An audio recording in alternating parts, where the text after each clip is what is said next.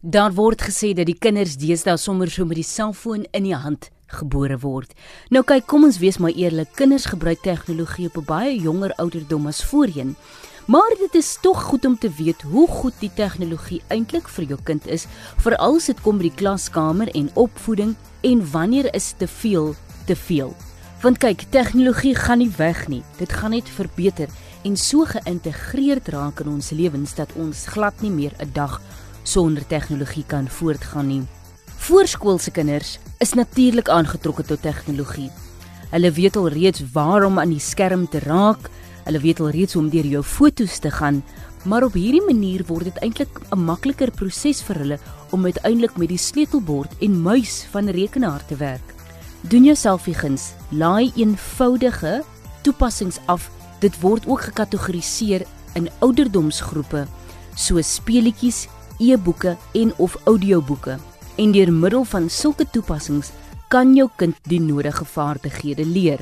Let wel, dit is nie 'n vervanging vir nog steeds boomklim buite en vol modder raak nie. Dan is daar 'n sekere ouderdom waar die broodnodige gesels moet plaasvind. Veiligheid op die internet. Daar moet duidelike riglyne vir jou kind wees as dit kom by internetveiligheid en watter tipe media aanvaarbaar is en waarvoor die kind versigtig moet wees. Dis ook jou plig as ouer om te monitor waarna jou kind op die internet kyk. Die kind moet in kennis gestel word om nooit die naam, adres en of persoonlike inligting op sosiale media of aanlyn te deel nie.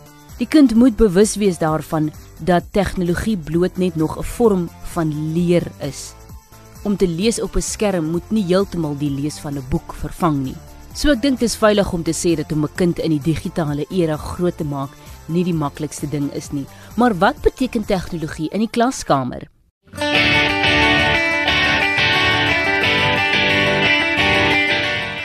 Hier kan 'n onderwyser se taak vergemaklik word danksy tegnologie.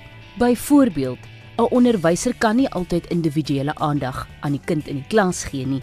Daarom kan 'n moontlike toepassing in die klas aangewend word om deur middel van algoritmes elke kind individueel te evalueer. Aan die ander kant maak YouTube dit baie makliker in die klas vir 'n onderwyser om nie net te praat oor 'n storie en dit verbaal te verduidelik nie, maar kinders is vreeslik visueel ingestel en 'n YouTube video kom hier handig te pas. Baie mense sê die nadeel van tegnologie is dat kinders nie meer korrek kan spel nie. En ja, dit is so.